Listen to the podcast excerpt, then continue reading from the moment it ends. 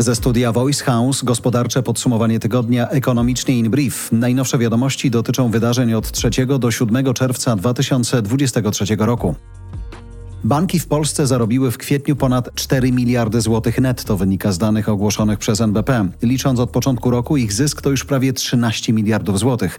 Jest więc już teraz na poziomie, który w poprzednich latach banki osiągały dopiero na koniec roku. Zaś sam wynik za kwiecień to drugie najlepsze osiągnięcie tego sektora w historii.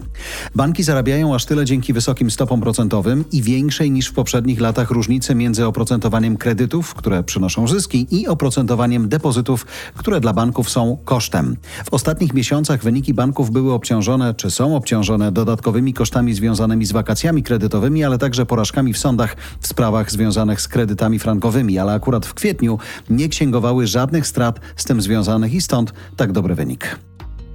Można oczekiwać, że w kolejnych miesiącach zyski banków będą nadal bardzo wysokie, bo na razie wciąż jesteśmy dość daleko od pierwszych obniżek stóp procentowych.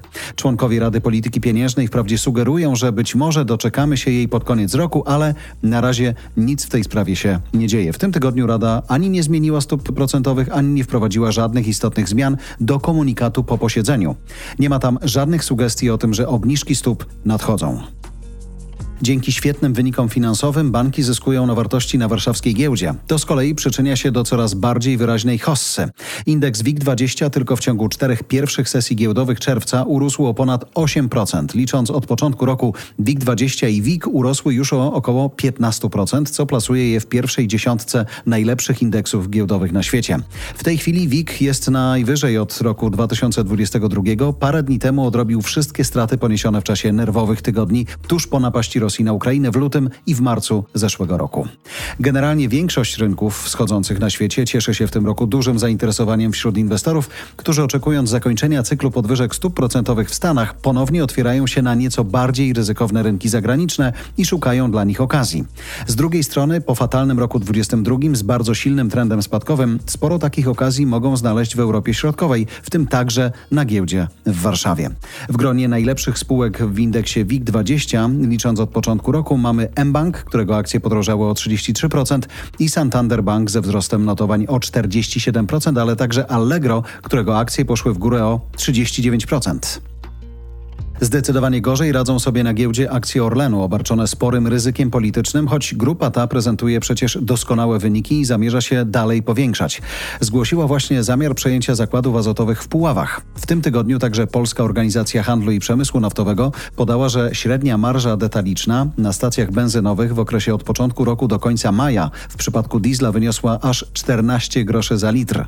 To poziom najwyższy od 2020 roku. W przypadku benzyny 95 średni poziom marży jest najwyższy od początku 2022 roku i wynosi 12 groszy za litr.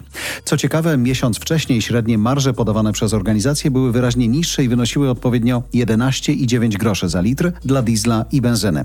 To oznacza, że w samym maju musiały być znacznie wyższe w okolicach 25 groszy na litrze, inaczej bowiem średnio liczone od początku roku nie urosłyby tak bardzo w ciągu tylko jednego miesiąca. Rząd przyjął w tym tygodniu projekt ustawy wprowadzający system kaucyjny dotyczący butelek plastikowych o pojemności do 3 litrów, szklanych o pojemności do 1,5 litra i metalowych puszek o pojemności do 1 litra. Z opublikowanego już wcześniej projektu rozporządzenia wynika, że kaucja dla każdego takiego opakowania ma wynosić 50 groszy. Czyli wszystkie napoje sprzedawane w tego typu opakowaniach podrożeją o 50 groszy, ale potem będzie można odnieść do sklepu pustą butelkę albo puszkę i się wtedy te 50 groszy odzyska. Dzięki Dzięki temu mniej butelek i puszek wyląduje w lesie albo na dnie rzeki. Sklepy o powierzchni powyżej 200 m2 będą miały obowiązek prowadzenia skupu, a te mniejsze będą mogły dołączyć do systemu, jeżeli będą chciały. Z jednej strony zapewne nieco podniesie to koszty ich działalności, ale z drugiej strony sklepy bez punktu skupu będą mogły stracić część klientów, którzy będą odnosić zużyte butelki przy okazji robienia zakupów, a więc będą robić zakupy tylko w takich sklepach, w których taki punkt skupu jest. Nowy system ma wejść w życie od 2020 2025 roku, pod warunkiem oczywiście, że przyjęty przez rząd projekt zostanie uchwalony przez parlament. A jak wiemy, różnie z tym bywa, choć za ten pomysł, myślę, trzymamy kciuki. Kierownictwo produkcji Dorota Żurkowska, redakcja Agnieszka Szypielewicz, dystrybucja Olga Michałowska, dźwięk Kamil Sołdacki, redaktor naczelny Voice House Jarosław Kuźniar.